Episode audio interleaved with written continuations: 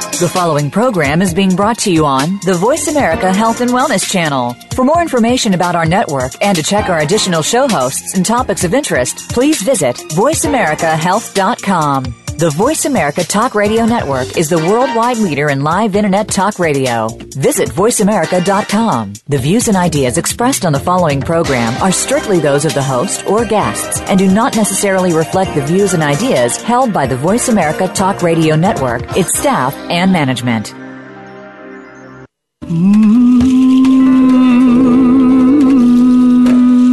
Loss helps us define our lives.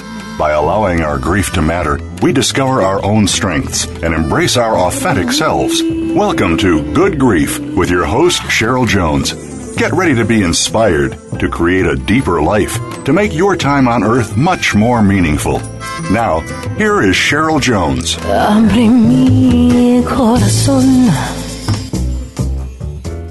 Hello, I'm your host, Cheryl Jones. I want to welcome you to Good Grief, where we talk each week about the transformations that can come from loss. Today I'm welcoming back Rachel Kodanaz. Rachel's an author, I think I just pronounced that wrong. Kodanaz. Rachel is an author. Kodanaz. Sorry about that. Rachel. No worries. No worries. Rachel's an author, speaker, and coach who provides encouragement to those who are suffering a loss or setback. Overcoming her own adversity following the sudden death of her husband, leaving her with a two year old daughter to raise alone, and her experience in the management of large corporations led her to develop and publish resources about how to support grief and loss in the workplace. She holds a BS in Business Administration from Bryant University. She's a columnist for Living with Loss magazine and has published numerous articles on on uh, grief, including a grief in the workplace management guide and her book Living with Loss One Day at a Time. And the book we'll talk about today, Grief in the Workplace. Uh, she speaks nationally to numerous organizations and has appeared on Good Morning America, and she's inspired thousands with her unique blend of presentations and workshops. And you'll you'll hear what's unique about Rachel in just a second. Welcome back, Rachel. Thanks, and thanks for having me. Hello to everybody.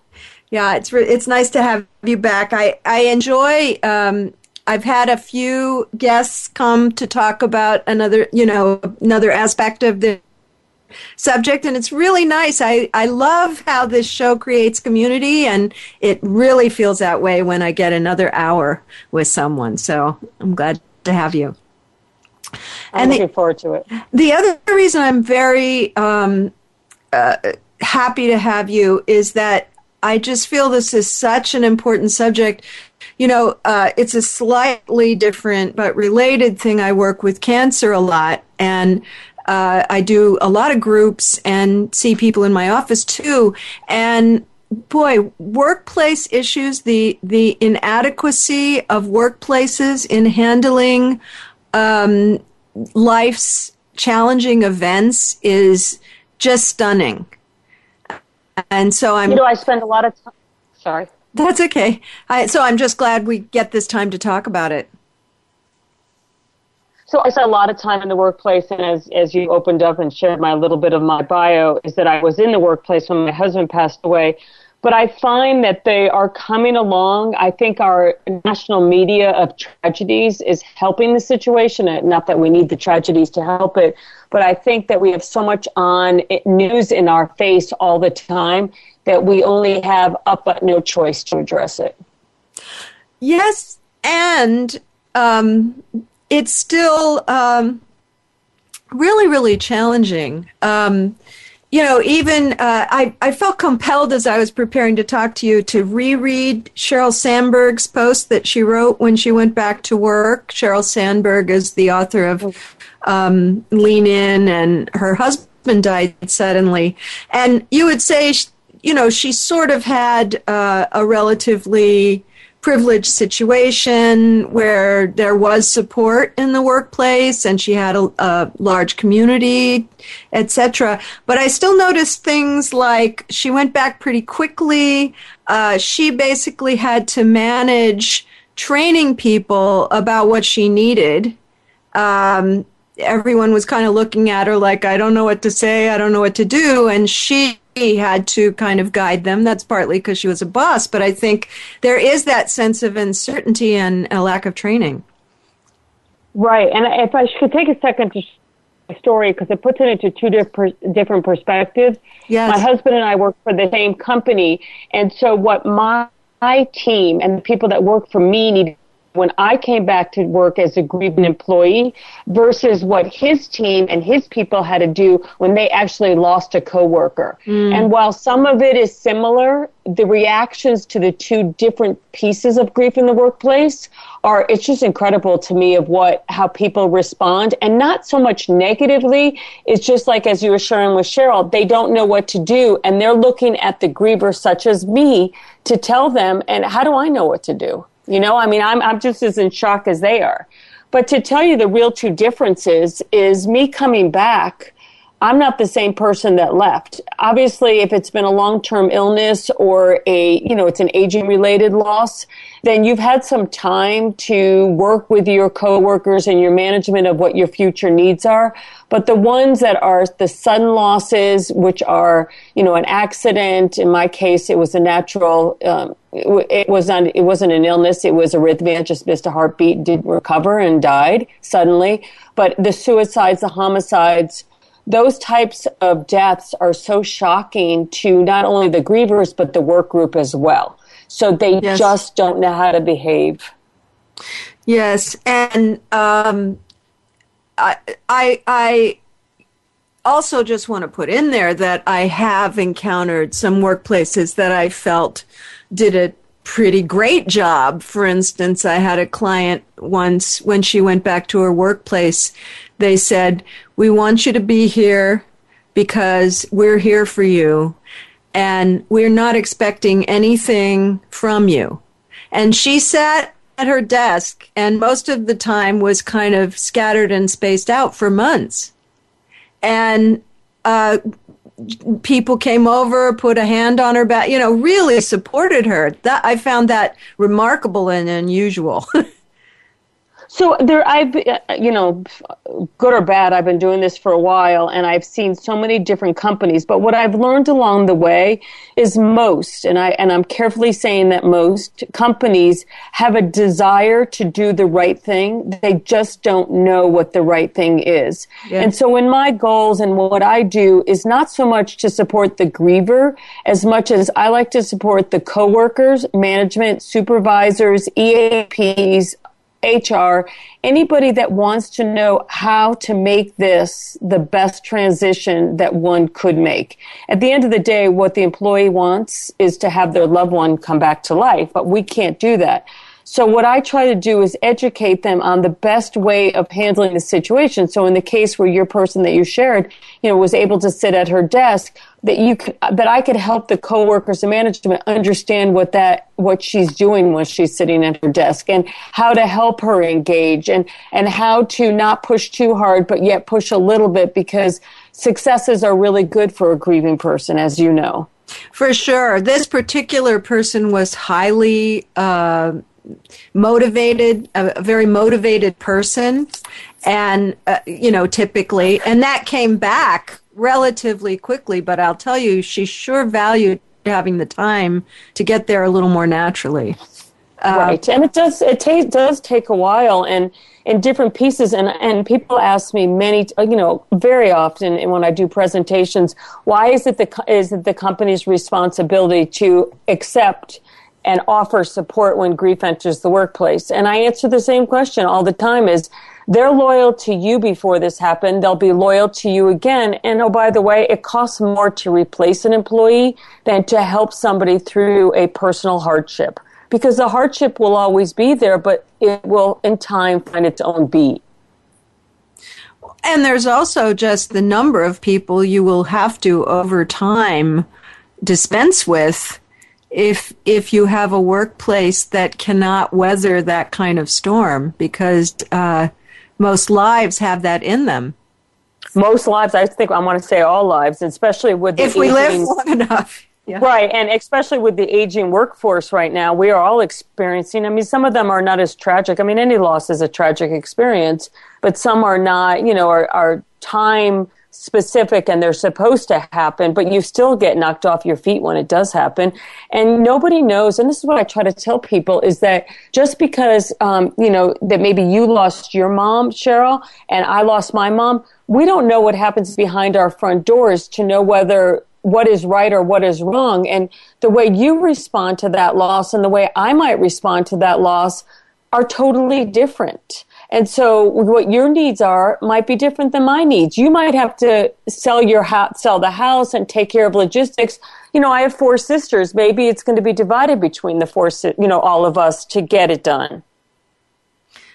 And you're kind of referring to the very, very unique way in which people experience experience grief. But can't can't we make some rules of thumb? For instance, it's it's never helpful to hear uh, right at the beginning um, they're in a better place or uh, God had a reason or you know those kinds of things, which are things people pull out because they don't know what to say. I think.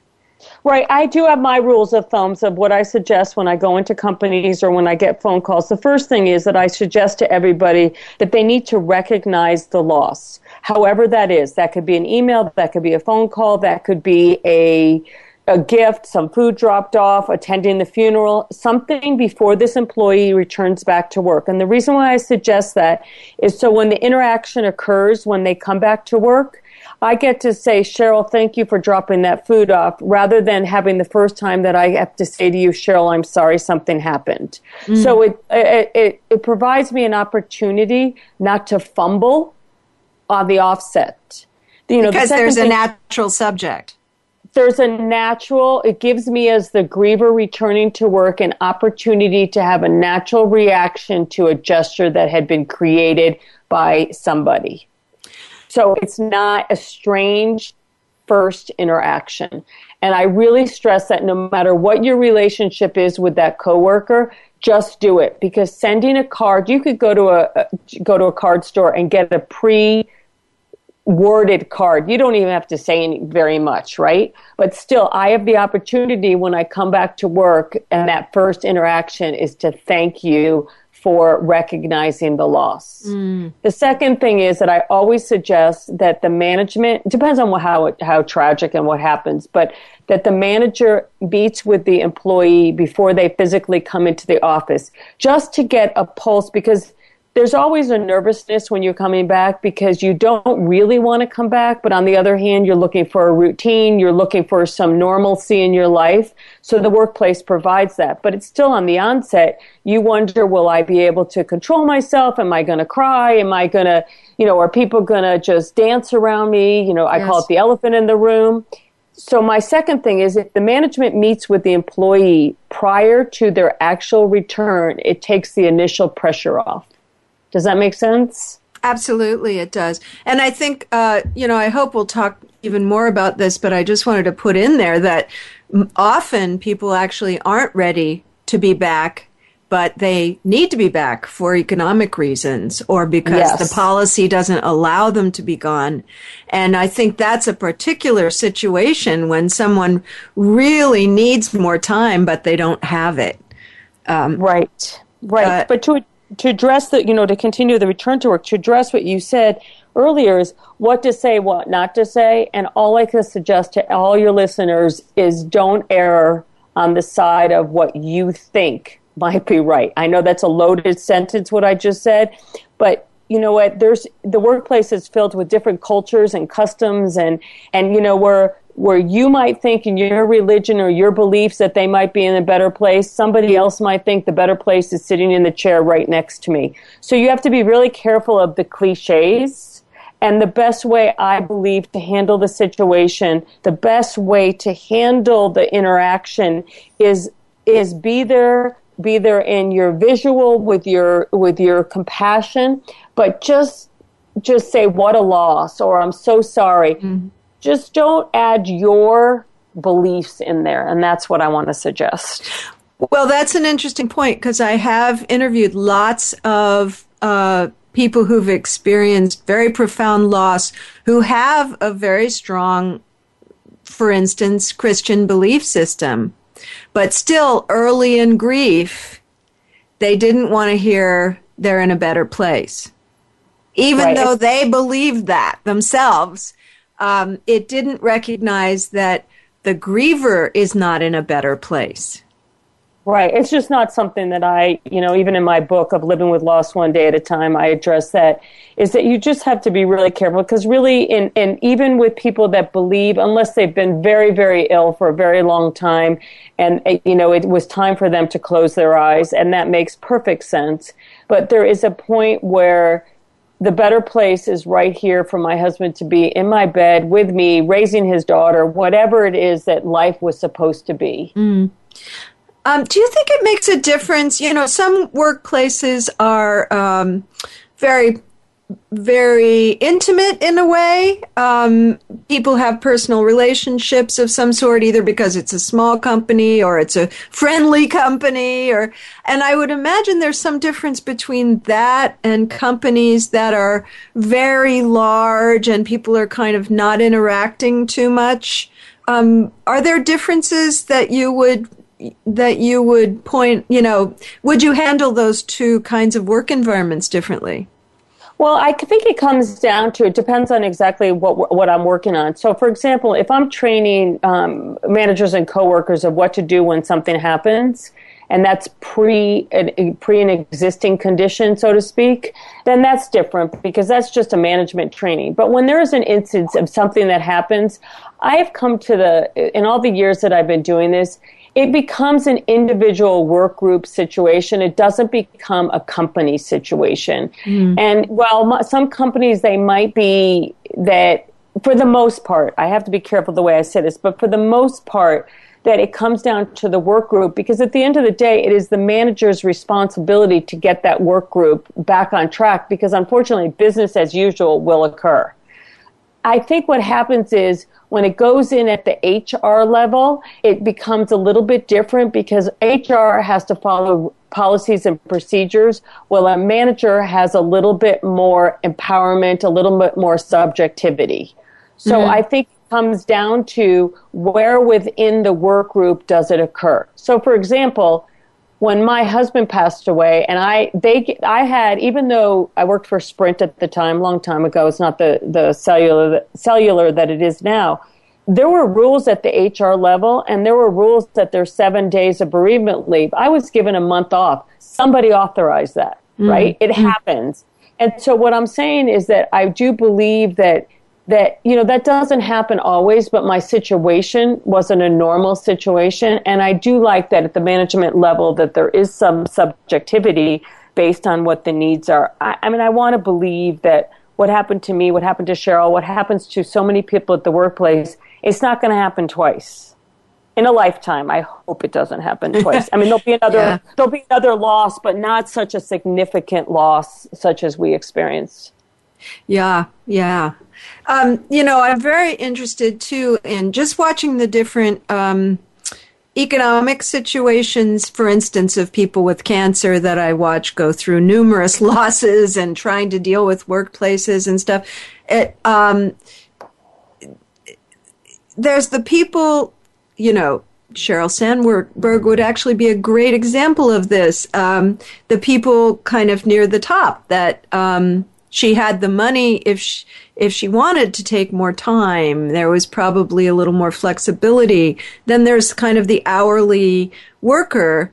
And when we get back from the break i'd really like to talk about how you guide um, workplaces to accommodate those kind of differences because they're very real to the people um, in those situations. So let's let's start with that when we get back and listeners, you can find links to my website and social media at the Good Grief page at Voice America to like me, follow me, and all that good stuff.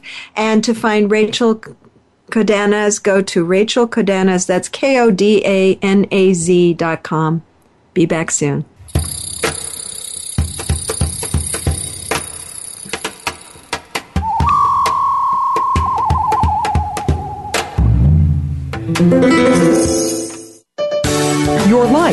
your health, your network. You're listening to Voice America Health and Wellness. Relationship issues? Anxious? Parenting challenges? No more. Learn how to live your best life. Tune into Straight Talk with top psychotherapist, relationship, and anxiety expert Sandra Reish. In this program, you'll learn how to transform your challenges into effective solutions, whether it's relationships, parenting, anxiety issues, or other life traps that you struggle with. Sandra will show you how to change them and how to live the life of your dreams. Listen every Thursday afternoon at 6 p.m. Eastern Time and 3 p.m. Pacific Time on the Voice America Health and Wellness Channel. We're making it easier to listen to the Voice America Talk Radio Network live wherever you go on iPhone, Blackberry, or Android. Download it from the Apple iTunes App Store, Blackberry App World, or Android Market.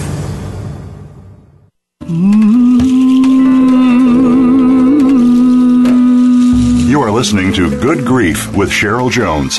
To reach Cheryl or her guest today, please call 1 866 472 5792. That's 1 866 472 5792. You may also send an email to Cheryl Jones at weatheringgrief.com. Now, back to Good Grief.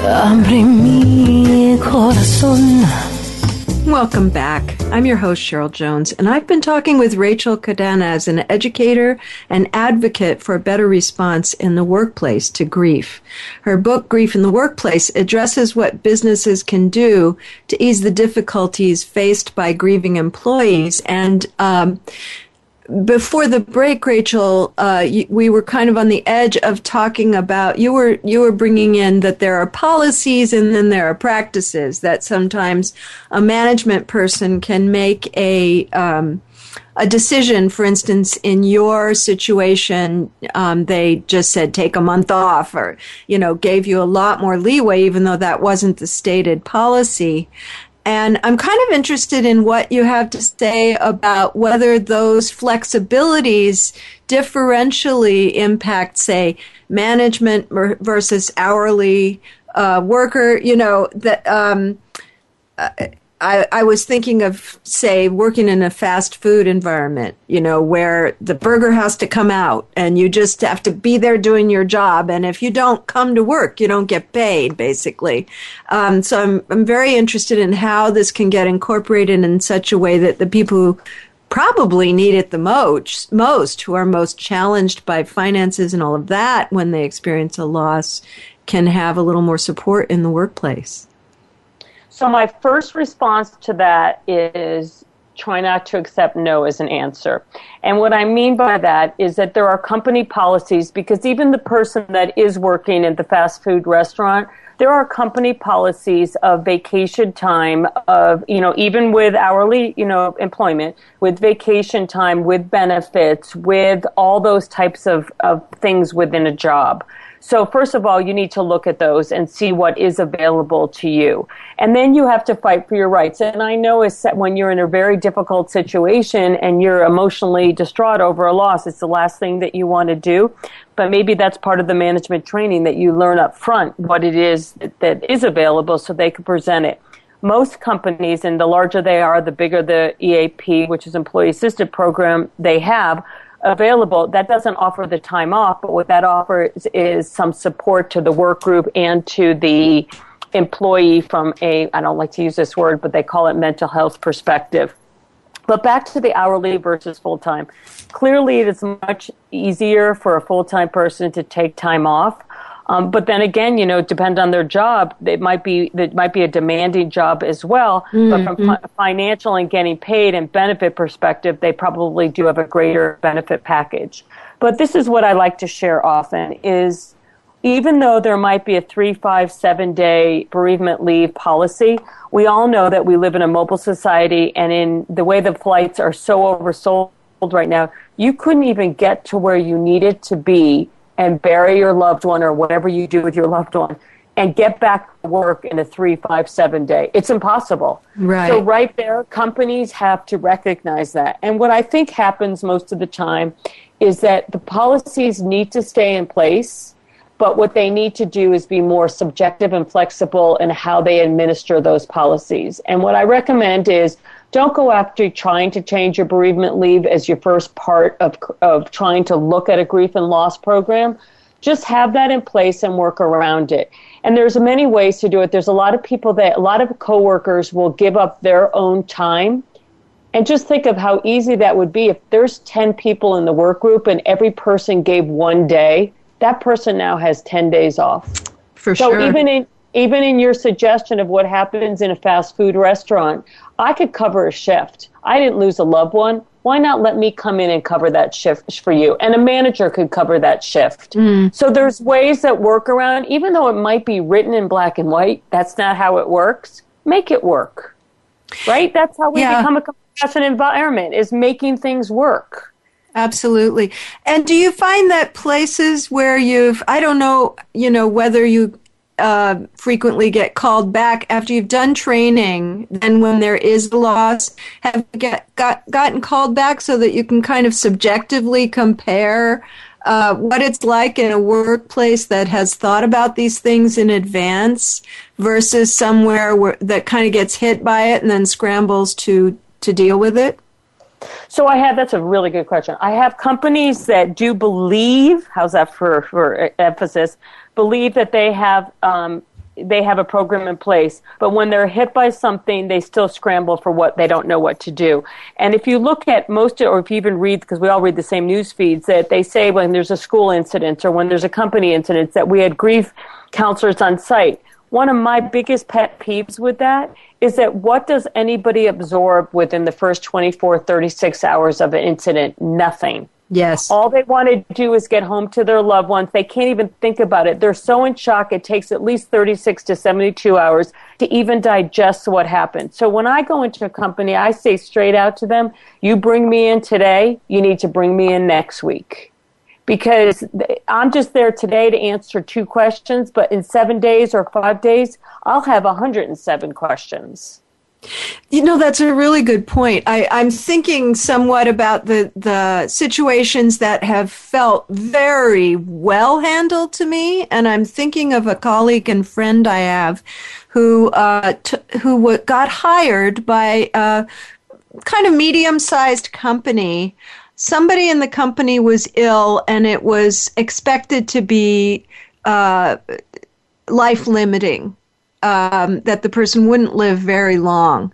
And the management uh, researched.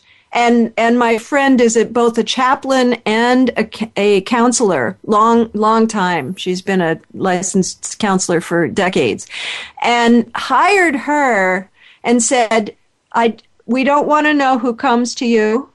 Um, just bill us for the hours. Here's a retainer. When you run out of that, let us know. And we want this to be available for as long as people need it. Isn't that um, really notable? Very um, notable, very notable. And I do get to some of those companies that will call me and say, we had had a murder suicide that I attended to in a workplace. And she called me, they called me on Sunday afternoon. And, you know, it's so funny. I never answer the phone when it's, I don't know the, you know, on the weekends, that you don't know the number. And right, for some reason right. I answered. I know I answered that one. There must have been some kind of something that I knew, must have known in my heart was going on.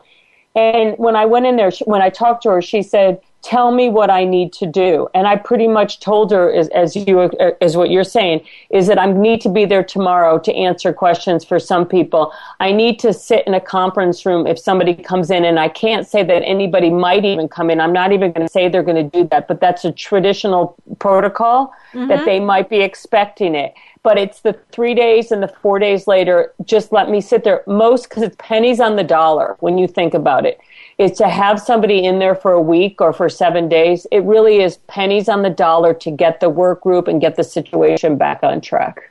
So it is very notable. I, I think it's great. Yeah. Uh, um, I, I, mean, I know, of course, uh, working in as a grief counselor, eh, the astronomical difference if someone gets to um, process their experience with somebody versus if they don't, because oh, I, yeah. I certainly work with lots of people who haven't had that opportunity when the loss happened and it's still there years later, un, unconsidered in some way, and that can be really rough for people.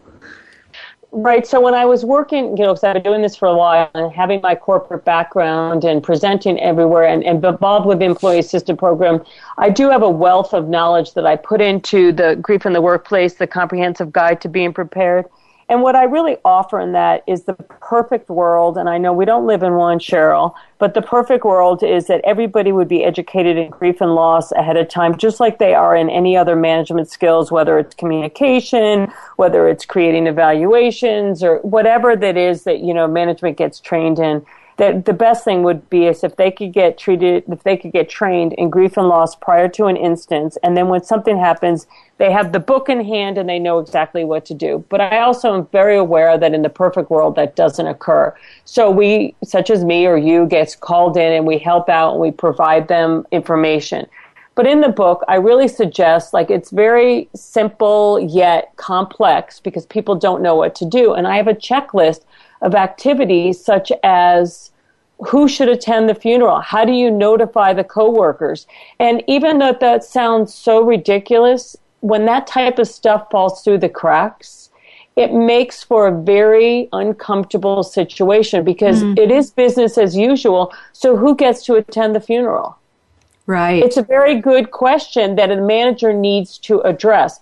The other thing is social media moves so fast that loved ones and coworkers are going to find out about the situation prior to the facts being on the table. So I always suggest that there needs to be a phone conver, not an email, not a text, but a phone conversation if it's a significant loss that is given to the employees so that they have a chance to interact with a human to ask the next question. So an example of a CEO, right? And they and you're going to call the de- the direct reports Sending out a text message or an email doesn't ask, well, what are we going to do about this and how are we going to handle this? Let the person that's being called be able to ask those questions because if it's an HR person that's making the phone calls, they get to learn too what is perceived to be needed. So it's a win win. Absolutely. And, you know, often um, we get drawn to this work, and I know this is true for you because of your experience. Were there things that fell through the cracks for you that you are impassioned to correct, or was it more as if it went relatively well and you wanted that to happen for other people? What was it actually like for you? Um, you know, I can't say that it went well, relatively well, and I think it's because it was a lot of it is me, and it's not, you know, that no matter what what Sprint did or, or said, they, you know, whatever they could do, I'm not sure it was enough because, as I said earlier, is that all you want is your loved one back. So, of course, you're going to be critical because you want to point the finger at anybody and anyone because you're hurting. Sure. But what they, but I, that's why I developed the checklist because I felt that uh, quite a few things fell through the cracks, and some of them could have been my situation, but all situations there'll be something that fell through the cracks. And I'll tell you two specific ones. One was this, although he, it wasn't really an accident, he, he was walking out of work and he just passed out. He fell, you know, and people in the, in the parking structure were there and somebody called an ambulance and he ended up at a hospital that was out of network for me. Mm. And at the time, and I know systems have changed, but not that much. But at the time, you needed to call within 24 hours if it was an emergency to get approval. Well, I didn't care, and why would I call? Right? Why would you but, even think of it? and who cares?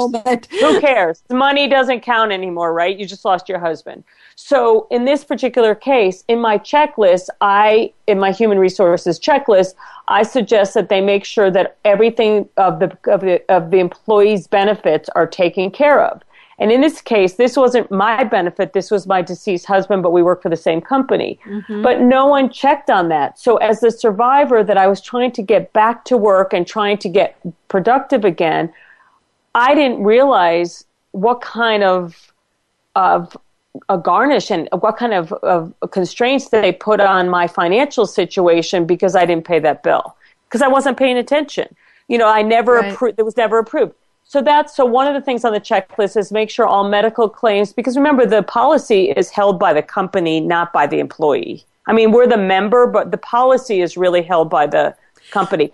Yes.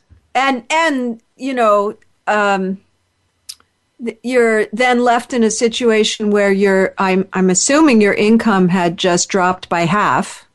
Which I didn't even think of either by the way and I joke about that when I do presentations. I always say like where the heck was Sprint? They stopped paying my second bill you know stop putting money in. But I get that. But but back to what you're really saying is that you know they have a different 800 number than I do for my insurance Right. You know, that's something they could take care of. But on the same lines, we're both employed by the same company. I know that doesn't happen as often, but I know I didn't have health insurance because when they dropped him as an employee, I he we're a one plus family. Mm. So I didn't even know for months that I didn't have health care. But again, that's part of the checklist. But even further than that, somebody needs to clear out the desk if an employee passes away.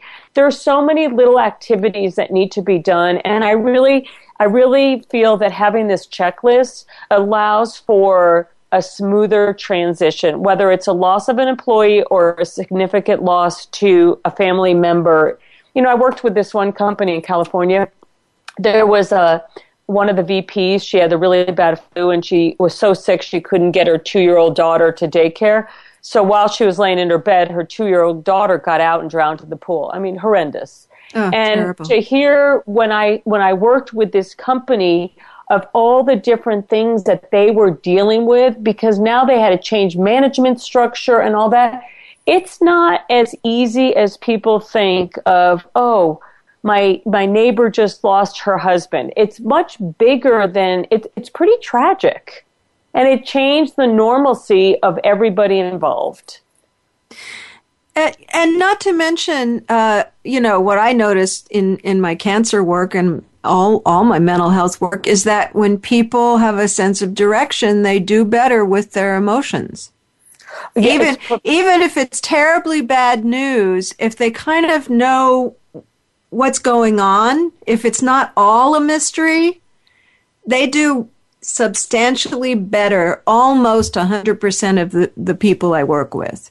I will uh, agree. I will agree. I got a call from a company that the CEO was diagnosed, well, wasn't quite diagnosed. He had, was going in for a biopsy because they believed he had a brain tumor. And he chose that he didn't want the company to know. He didn't want the employees to know. But now he's out and they're waiting for the, it, for the, what's happening. So HR called me and said, we need some help. We don't know how to handle this. We've got HIPAA laws. We want to respect everything that he's saying and he's doing.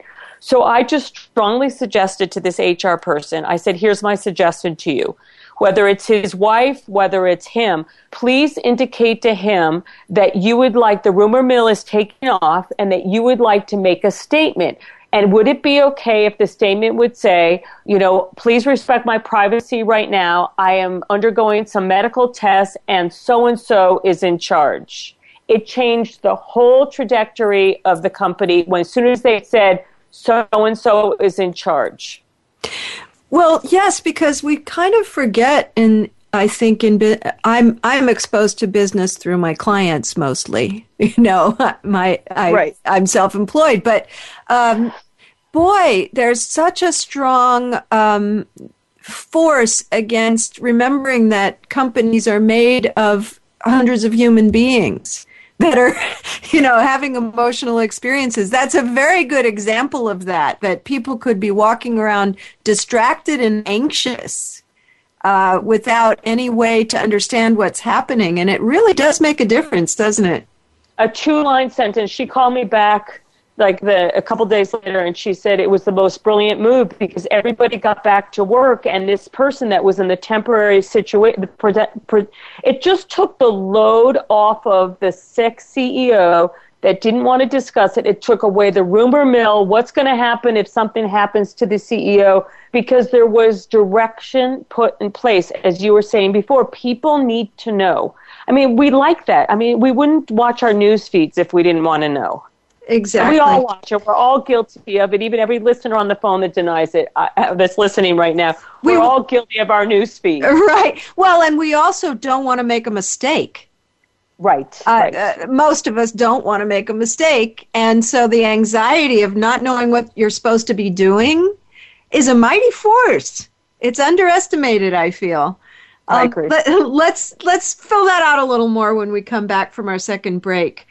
Uh, listeners, you can go to my website or the Voice America page, but uh, my website is weatheringgrief.com, and you can find Rachel Kodanaz at Rachel Kodanaz, dot com. Be back soon.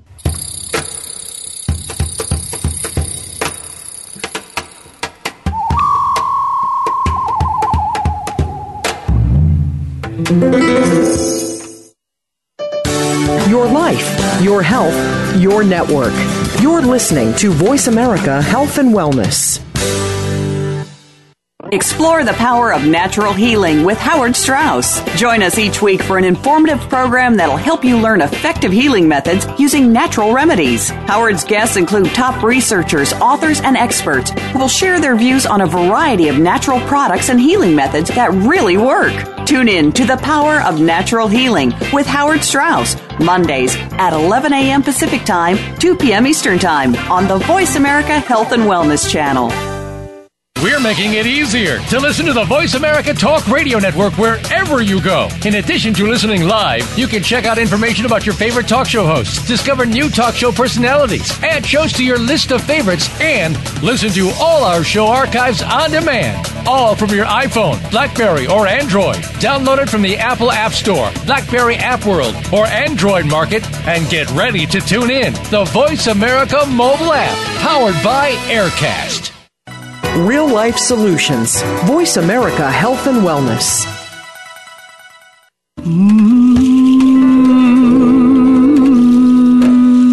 You are listening to Good Grief with Cheryl Jones.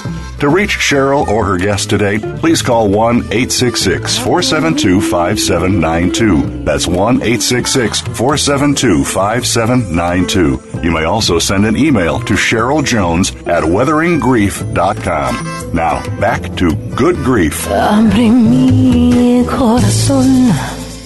Welcome back to Good Grief. I'm here with Rachel Kodanaz talking about grief in the workplace and about how to support employees better when they face losses. She consults with many companies and uh, employs her book, Grief in the Workplace. So we're we're kind of filling in this picture of how to. Um, I, I, almost want to say how to ground people when there's been a. Uh, you know, any kind of loss event in the workplace, either of a coworker or of a, um, you know, of someone important to an employee. Um, I'm really aware that what happens is because human beings are so adaptable, um, we do kind of adjust to the fact that we're, let's say, grieving and we forget that's still impacting us several months in. You know, we don't entirely forget, but we don't make the connection that that's affecting our ability to function and how how much we can accomplish. And I find that people um, get held to a standard they're just not capable of meeting. Uh, they they get bad reviews. They you know all these things happen in that period of let's give it a year and a half, really, that they're just not going to be quite um, on top of everything, most likely. Do you have any suggestions for how companies can respond to to that fact without, you know, kind of um, how to how to balance the expectations with the capability?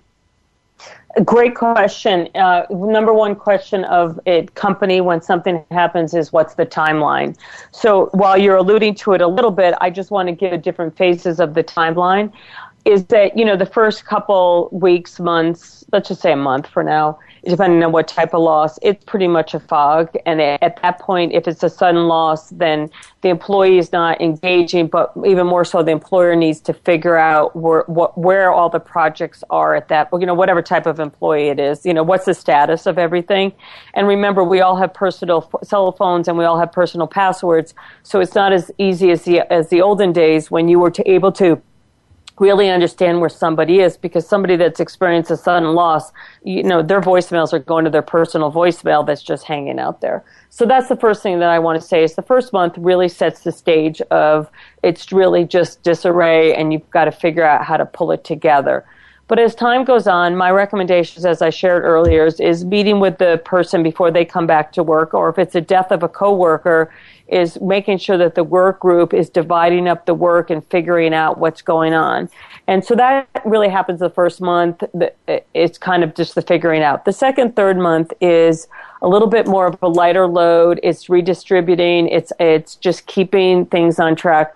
But I really truly believe by the by the six month time period, the employee may not be 100% back to where they are, but there's a rhythm that occurs. What mostly likely will be happening is that the employee is going to be exhausted more than they're not going to be capable, if that makes sense. Because the sure. fact that they're getting they're getting up and getting dressed and coming to work but remember, like, okay, in my case, we'll just pick on me. You know, I'm a, I became a single mom. So even though my brain function began to work again at work, I was the one that had to do the daycare drop off in both directions, that I had to, you know, whatever activities my daughter has, care of the house, grocery shop, all of that was no longer set up. And I know people do that every day, but it was a transition for me. So that means I was more tired and I plus you know you have your emotions going that are pretty strong and that's no different in a divorce or in any other kind of change of lifestyle right, right.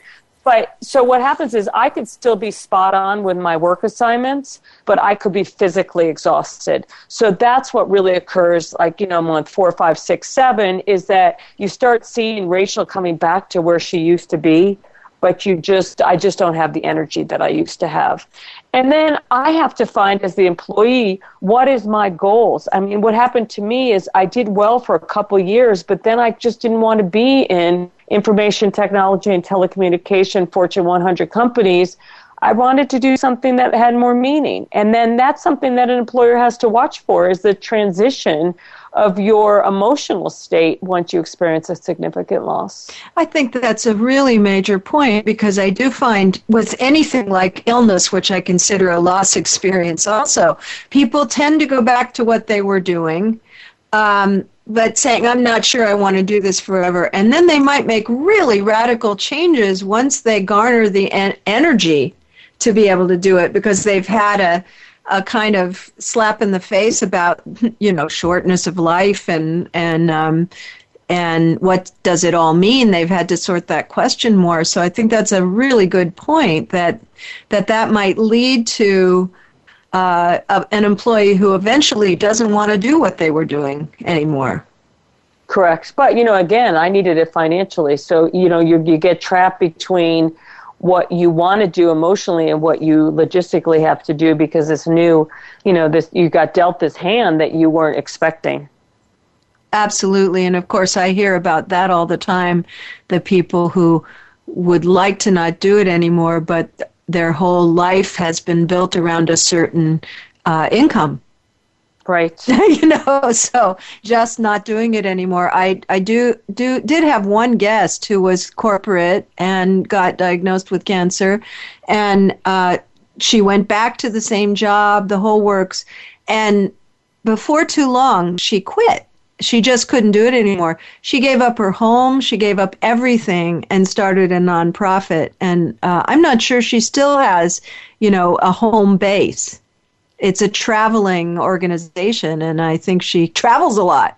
So, um, you know, sometimes people do make very radical changes when they go through, um, I guess we could say, calamitous events. Right. Right. It's hard, right? It's nothing's easy. Nothing's simple, as they say. So, um, I'm I'm hearing around the edges that you're doing a lot of um, both advanced work in corporations and kind of crisis management in corporations. Is that what you spend most of your time with these days? Well, actually, I spend, I could divide up my time. Um, I have a lot of different projects going, and it really is the stream of which the work comes, to be honest with you. So in addition to, I do a lot of speaking nationally and, you know, locally wherever is needed. And so some of my topics are around, strictly around grief and loss.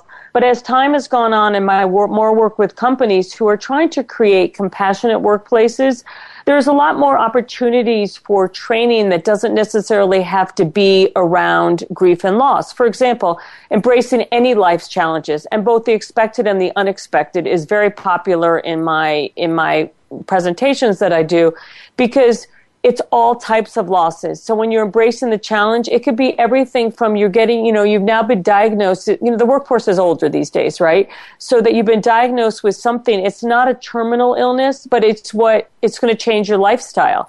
Or that your family member now has dementia. That could go on, that family caregiving can go on for years and years. So what I try to do is help motivate and inspire employees to, okay, you've got this challenge but and, it, and it's not a great situation, but what else are you going to do but to embrace it? So I do a lot of that. My grief in the workplace and my um, my book, Grief in the Workplace: A Comprehensive Guide to Being Prepared. As I said earlier, the perfect world that they would train in advance. I do both. I, I train in advance. I follow up, you know, speak at conferences, HR, EAP conferences, but a lot of the times you do get that phone call when a crisis has occurred. A little uh, and and you may get the crisis phone call even if there's been some preparation. I i think um, early uh, the shock of of loss is sometimes um, sometimes creates some amnesia what, oh yeah. What, what did sure. I What did I know five minutes ago? I can't remember. Right. So I'm I'm sure that's a part of it too. But but you know this um, this work you're doing about incorporating uh, um, other kinds of life events, of course, they all, I think, involve some level of loss. Uh, you know, even if it's good loss, I think there is such a thing as positive loss when you change your life, for instance, or you change jobs and you like the new job better, but it's still really hard sometimes to incorporate that and hard for workplaces to recognize the transition that people are experiencing. I agree. And there's some of them, like, you know, for some of the workers that have even a teenage, like a troubled teenage child, you know, and it could be temporary, maybe it's not temporary, but they're in a funk for a while. You know, it's hard for them to juggle the workplace. And that's that whole notion that even though when there's a death, it's a different type of a loss, it's still a loss of what you thought today would be changed because of an external, something that's happened to you that you had no control over. Yes, and so. circling circling back to the caregiver issue, um, I know just from doing my own research about caregiving that um, roughly fifty percent of people who are offering care have to uh, feel the need to change their employment, uh, which is a huge um, uh, secondary calamity, loss of income and and all of that. And I think if workplaces were a little more prepared to handle the fact that so many people are in that cir- uh, circumstance, um, it would help all of us. Well, what's interesting, I agree 100% with you. It's interesting is that they've come around for childcare. Like when your child can't go to daycare and they're sick, or your child, you know, you need to go leave because they ha- you have to go to a doctor's appointment they're much more lenient than when you say, I'm taking care of my mother and she has a doctor's appointment at two o'clock. Mm-hmm. It's a, it's a culture shift. It's a paradigm shift that needs to occur. I was speaking at the Employee Assistant Program um, International Conference last fall, and when somebody in the audience asked the questions it said, "But we don't do that," and I'm like, "Why don't you?" mm-hmm. because it is a paradigm shift. We have to shift. I mean, our communities are become like we started earlier in this conversation.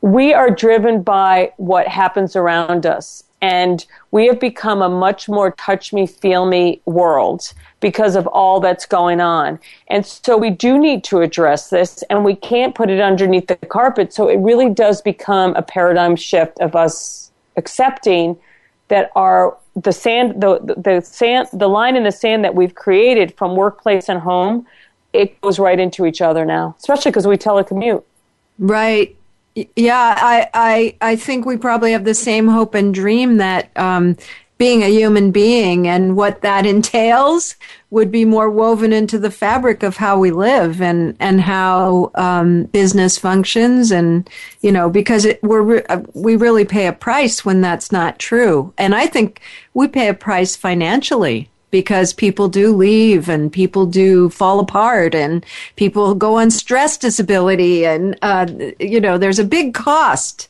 to not attending to these well, kinds of the- issues look at the healthcare costs. There you go. You don't have to even go farther than healthcare costs. I mean, unemployment costs. You could just look at those, drug and alcohol. You could see all that. I mean, those are all, I'm not saying there's a direct correlation, but there is definitely an indirect correlation and sometimes a very direct correlation. I'm gonna I'm going to put that in there as we're as we're wrapping up. yeah, well, that's all right. That's on you, not me. No, I, I really want to thank you for being here. It's it's been good to talk with you again, spend another hour together, and I hope people will take advantage of your work because I just think it's it's so vital to get this message out to um, to the workplace that it's actually in their it's advantageous to them to attend to these issues. So right, and I know that it's a very difficult conversation. So, at, you know, at the listeners, email me or call me and ask me the question that you have just been stuck on, Absolutely. because I will just help you get not a good English word, but unstuck. That you will just address and not walk around the elephant that sat down in the room. Excellent. Uh, listeners, next week I'll welcome Ned Buskirk, the founder of You're Going to Die, a series of public arts events, both open mic and curated, that invite contemplations on dying and death. This has been Good Grief with Cheryl Jones. I look forward to being with you again next week for another meaningful conversation.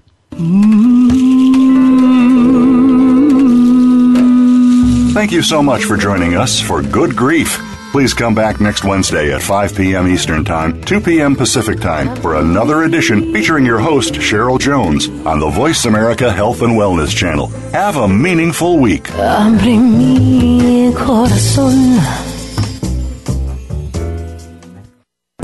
Thanks again for listening to the preceding program brought to you on the Voice America Health and Wellness Channel. For more information about our network and to check out additional show hosts and topics of interest, please visit voiceamericahealth.com. The Voice America Talk Radio Network is the worldwide leader in live Internet talk radio. Visit voiceamerica.com. The views and ideas expressed on the preceding program are strictly those of the host or guests and do not necessarily reflect the views and ideas held by the Voice America Talk Radio Network, its staff, and management.